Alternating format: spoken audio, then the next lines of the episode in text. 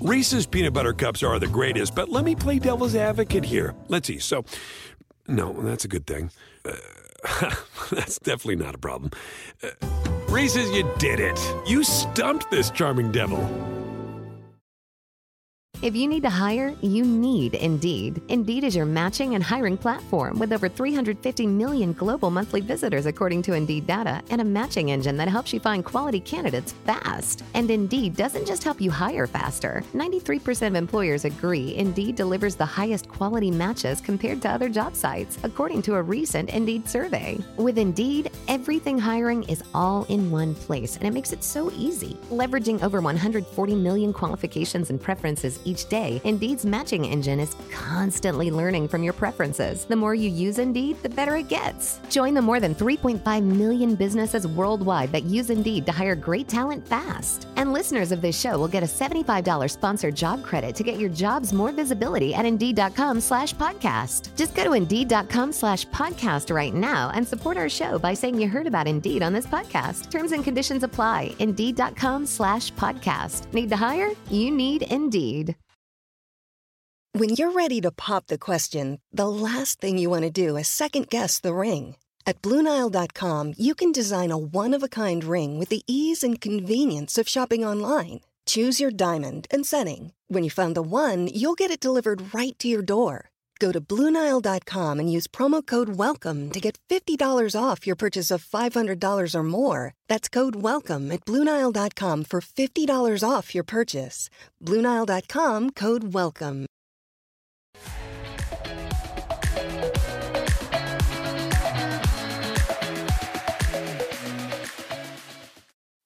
So, how are you? What are you reading? Or what are you currently watching right now?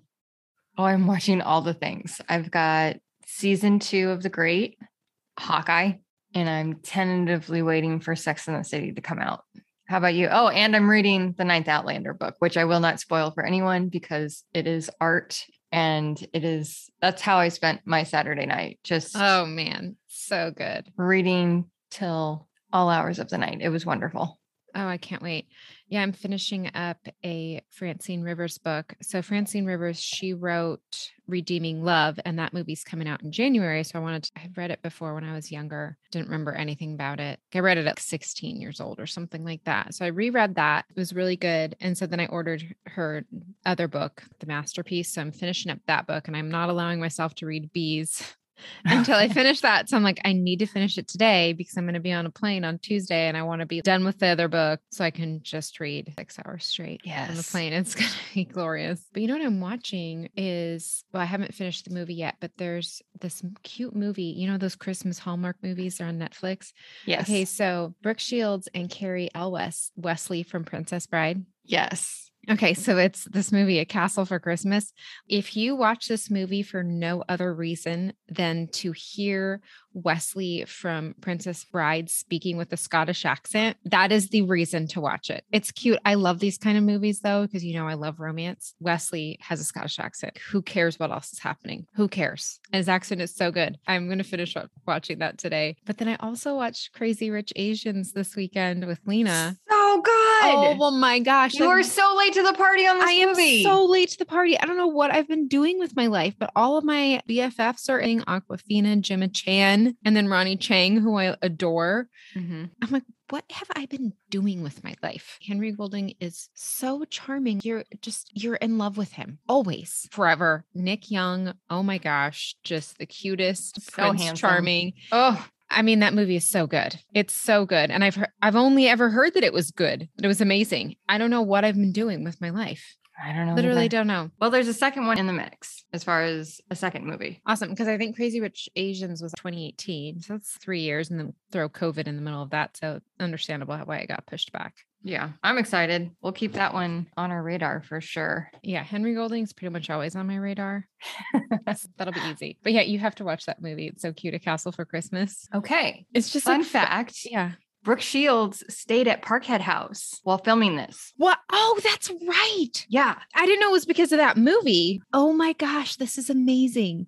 Yeah, because there's the castle, like the fictitious castle is Dun Dunbar. Is that a real name? It sounds like I fake. have no idea. I have think to it's ask fake. James to keep us posted on that. Like, what is the name of the real castle? Right. So, for those of you who are new to our show, Parkhead House is one of our friends back in Scotland.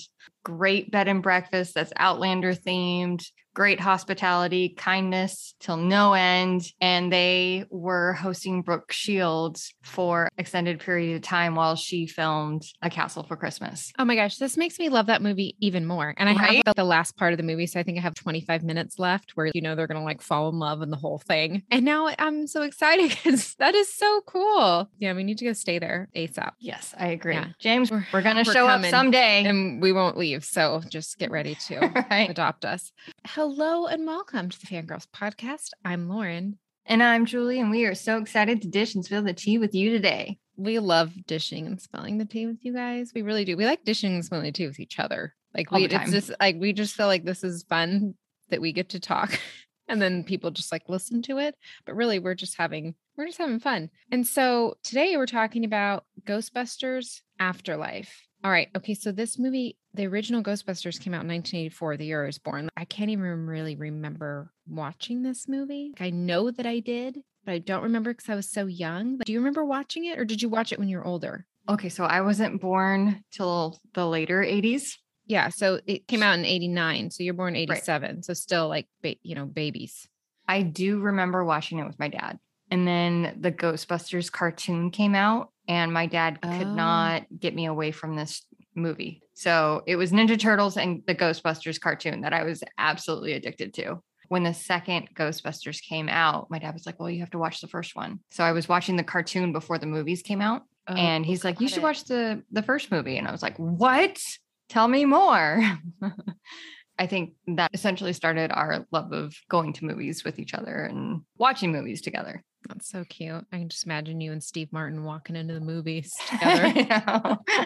Her dad's like a Steve Martin look like, just for those of you. We talk about this sometimes on the podcast. So when we say Steve Martin and Julie doing things together, we mean it's referencing my actual- dad. her actual father, who is not Steve Martin, but no, could- he's not. but could pass for him. That's so cute. I know that I've watched it. I probably saw every Dan Aykroyd movie ever made as a 90s kid, Blues Brothers, just everything he was in.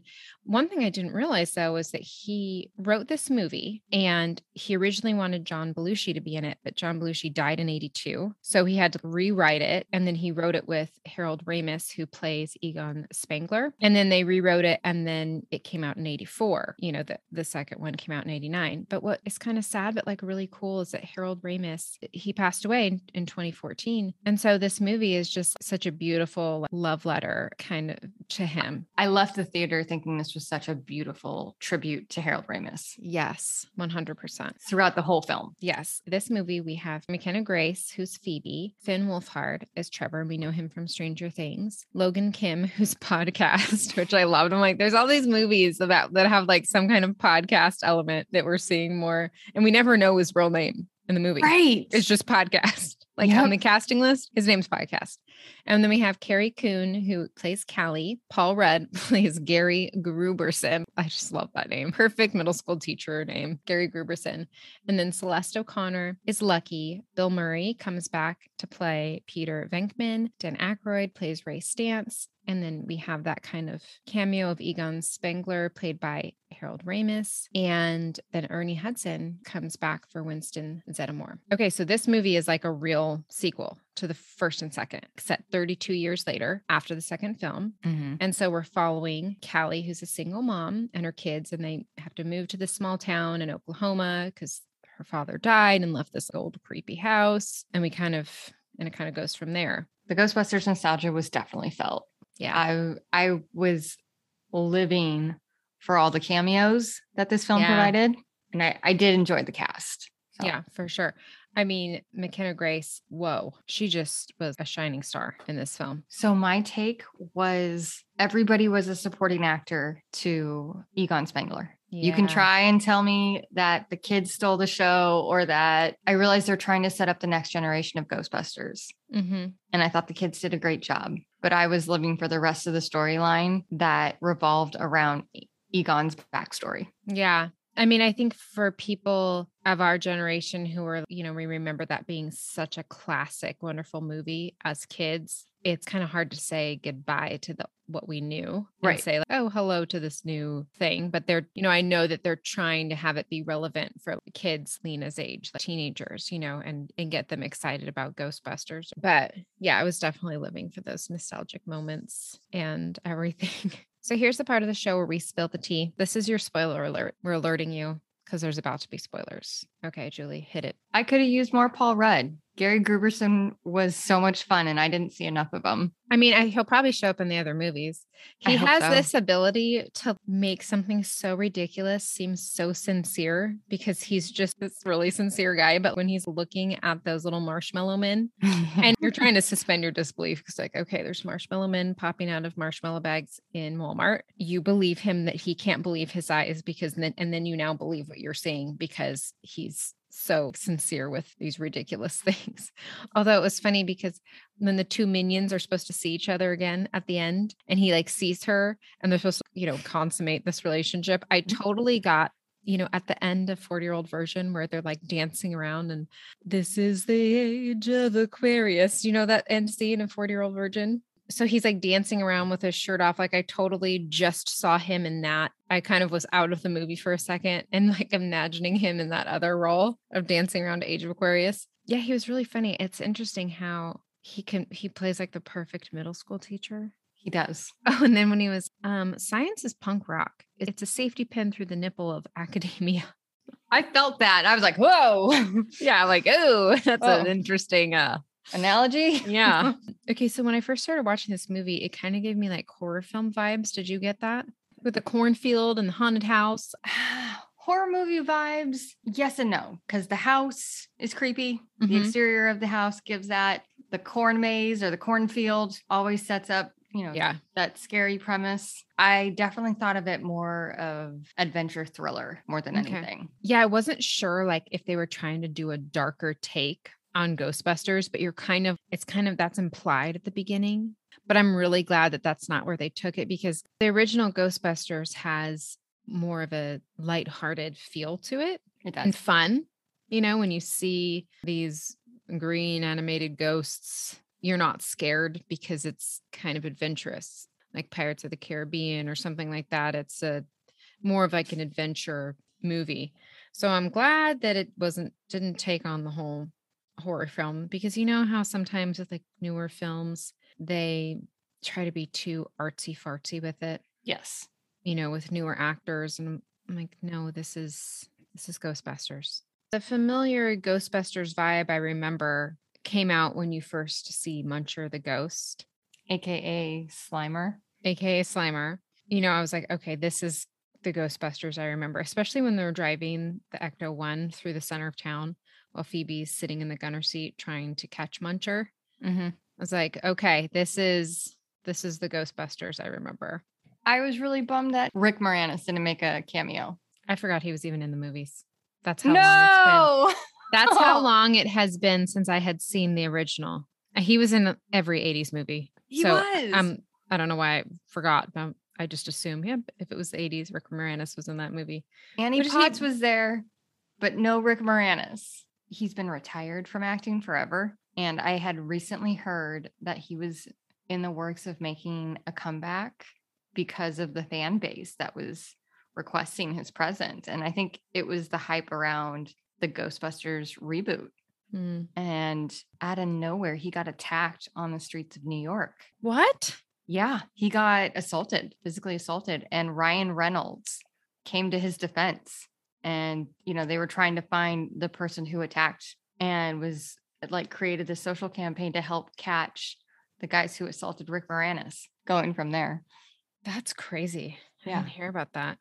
So how about that creepy scene when the mom is possessed by Gozer's minion? The kids are going closer to the mom as she's having this thing, and I'm thinking, uh, if if someone looked possessed like that, I would not be moving towards them. I'd be running away. Right. I it's like, was mom having a stroke?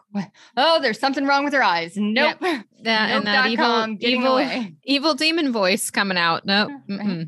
not not doing that. That's not how all moms sound. What? Mm-mm. No. I also really enjoyed the relationships between the characters, especially podcast and Phoebe, and then Gary and Phoebe, and then Gary and Callie. I do feel though that Trevor's character fell a little flat to me. Yes. It just was kind of two dimensional. Even his relationship with Lucky seemed, it just, there wasn't enough there. There wasn't enough substance. And The writing for his character was not there. no, it wasn't. When he was driving the car and he was in the driver's seat, they could have done a lot with that. I feel like they really did that well writing for a podcast. And then even Phoebe, her jokes that she would always be telling. And then those one liners that podcasts would have. But then for Trevor, Yeah. No, I agree. if he wasn't in the movie, you wouldn't really be missing anything. She could have been Phoebe could have been an only child and the story would have carried on just fine. Yeah, podcast could have been driving.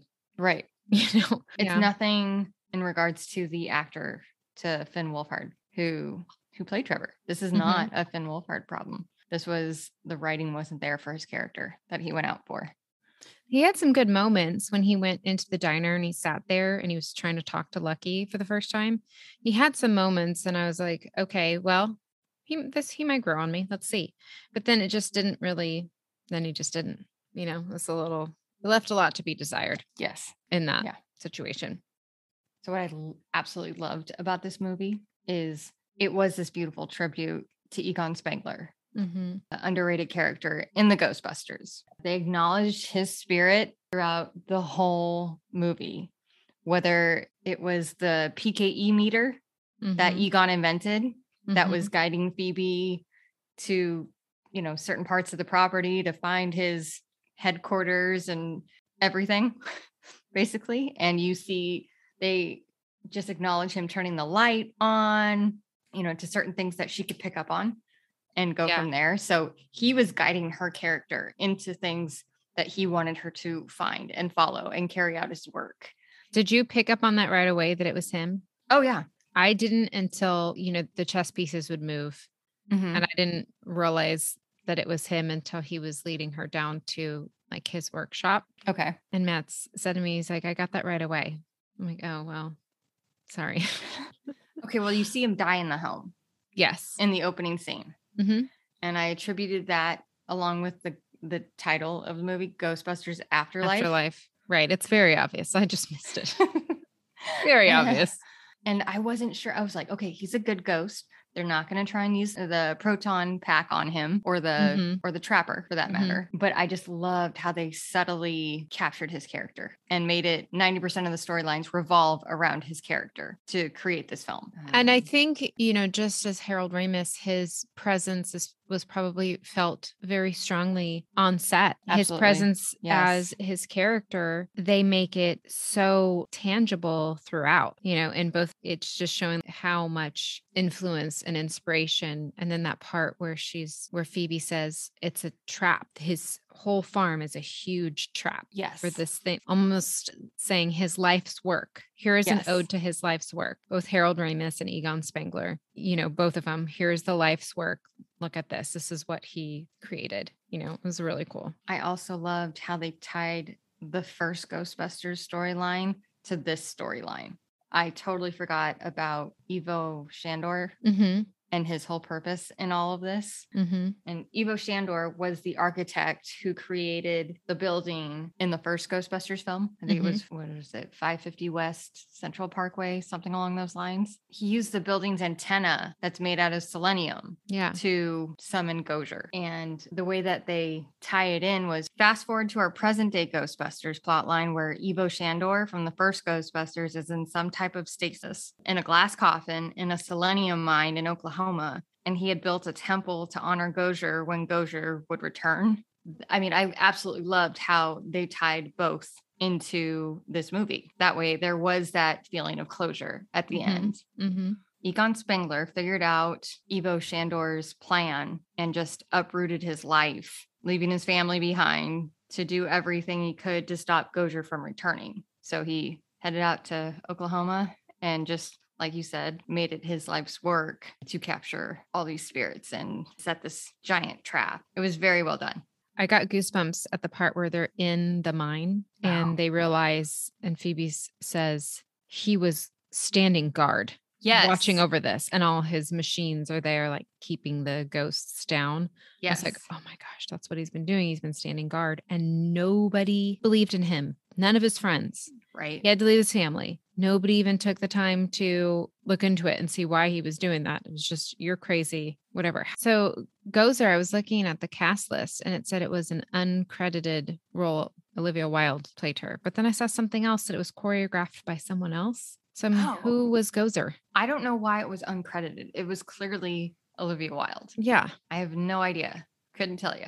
she looked a lot like the original. She did. She, I thought it was a flawless casting. Yeah. And I think she just jumped at the chance. She's like, I get to be Gozer. What? Tell me more.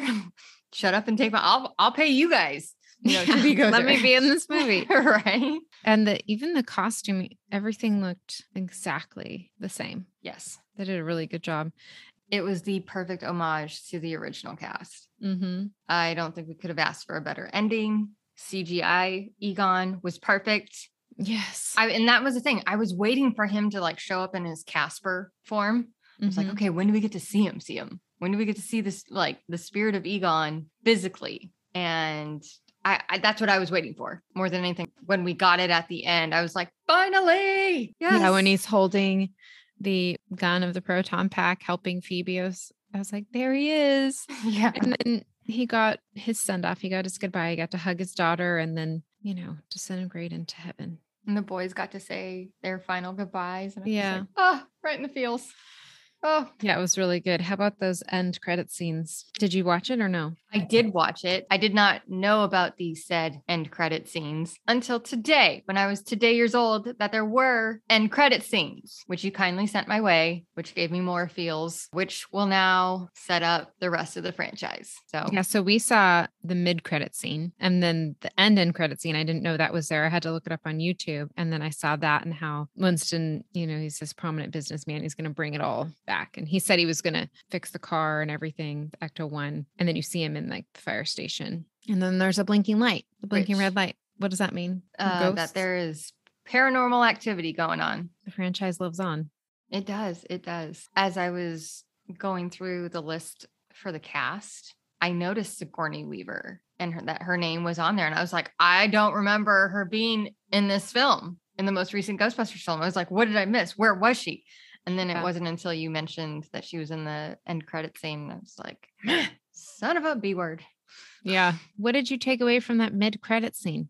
It was just a very nice homage to the fact that they are together. And Oh, it was a scene from the first movie that Oh. remember when he was doing the ESP test on the guy and the girl in the first one at the very beginning of the movie. He's he's a respected professor kind of and Mhm. he's only buzzing the guys That's and the funny. girl isn't getting the questions right whatsoever and he was like, "Oh, you're a shoe in." I mean, and he's going for it. And now the tables are turned, and Sigourney Weaver's character, Dana, is giving him a dose of his own medicine. And he marked the cards, which I loved because I was like, how funny. is he getting this right?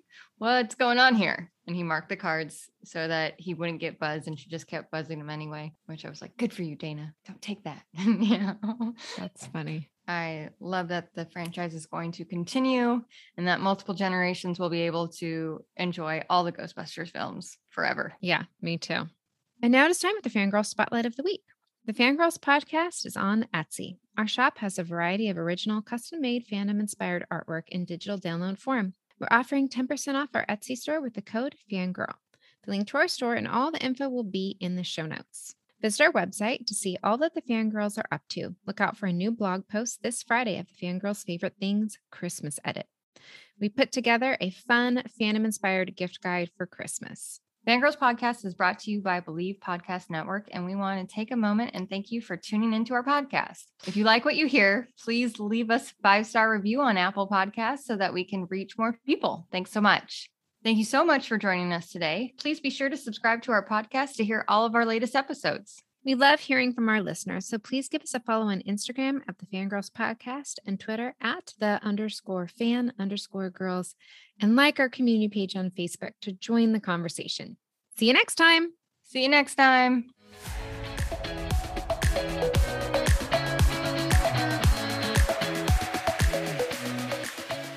Fangirls podcast is not affiliated with the following Columbia Pictures, Bron Studios, Ghost Corp, Sony Pictures Entertainment, or the Montecito Picture Company. We're not also not affiliated with Netflix.